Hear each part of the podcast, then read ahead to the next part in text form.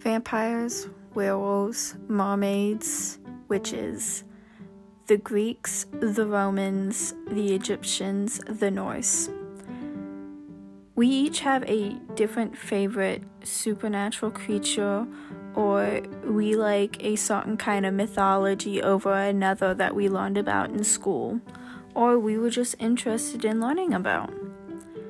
Each week on Rain's Discoveries, Creatures and Myths, I, Rain, will go over a different creature or mythology or religion to share to you guys.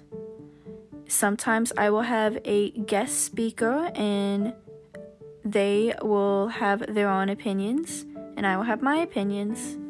So I can't wait to see you guys in Rain's Discoveries, Creatures and Myths.